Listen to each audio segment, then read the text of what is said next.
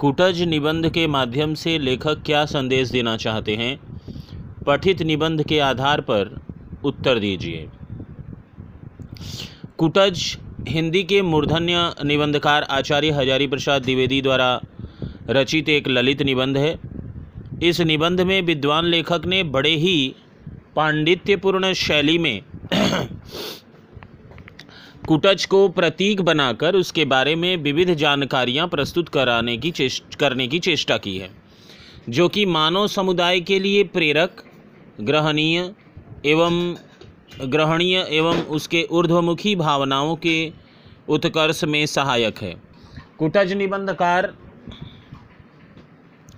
के मतानुसार उन अमर तत्वों का संदेश वाहक है, जो मनुष्य को मनुष्यत्व की ओर अग्रसर करता है इन अमर तत्वों में में कुटज की जीवन शक्ति, विपरीत परिस्थितियों में हरा भरा रहना, अपराजेय जीवनी शक्ति, शांत और स्वाभिमान से जीना, शान और शान से जीना, लोभ लालच से परे रहना और उल्लास के साथ जीने की कला आदि प्रमुख है। लेखक के अनुसार कुटज एक छोटा सा ठिगना वृक्ष है, जो शिवालिक की शुष्क पहाड़ियों में पाया जाता है।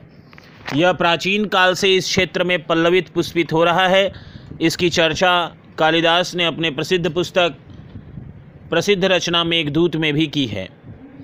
शिवालिक की शुष्क और कठोर भूमि में बड़े से बड़े पेड़ अपनी जीवनी शक्ति बचाने में सफल नहीं होते। और वहाँ कुटच खड़ा है, खड़ा ही नहीं हरा भरा और फला फूला भी है। ऐसी विकट परिस्थितियों में भी गिरकूट पर हरा भरा रहना कुटज हरा भरा रहना कुटज इस बात से यह संदेश देता है कि जिसमें अपराजीय जीवनी शक्ति है, वही पृथ्वी पर ठहर सकता है। प्रसाद जी ने भी एक जगह पे लिखा है परंपरा चल रही यही ठहरा जिसमें जितना बल है। लेखक के शब्दों में यह जो मेरे सामने कुटज का लहराता पौधा खड़ा है, वह नाम और रूप दोनों में अपनी अपराजीय जीवनी शक्ति की घोषणा कर रहा है। इसलिए वह आकर्षण है, नाम है कि हज़ारों वर्षों से जीता चला आ रहा है।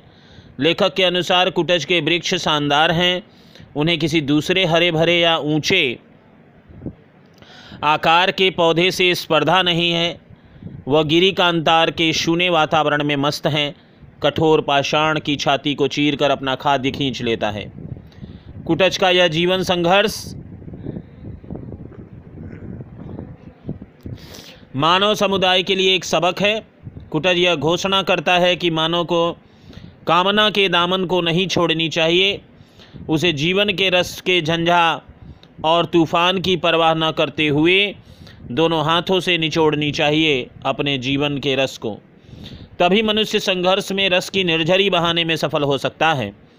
लेखक के शब्दों में कठोर पाषाण को भेद कर, पाताल की छाती चीर कर, अपना भाग्य संग्रह करो, वायुमंडल को चूस कर, झंझा तूफ़ान को रगड़ कर, अपना प्राप्य वसूल लो, आकाश की लहरों में झूम कर, उल्लास खींच लो, कुटज का यही उपदेश है। लेखक के अनुसार कुटज वसी है, वैरागी है और परवश में नहीं रहता, न किसी के आश्रित ही रहता है। वह अपने फक्कड़ाना मस्ती में आत्ममस्त होकर जी रहा है। तप्त वातावरण में भी हरा रहता है। वह जीवन के सभी मिथ्याचारों से मुक्त है। लेखक के अनुसार मानव को भी अपने मन पर नियंत्रण करना चाहिए, तभी वह सुखी जीवन जी सकता है। भटका भटकन शैली में जीने वाले मनुष्य के सफल जीवन में हमेशा संदेह रहता है।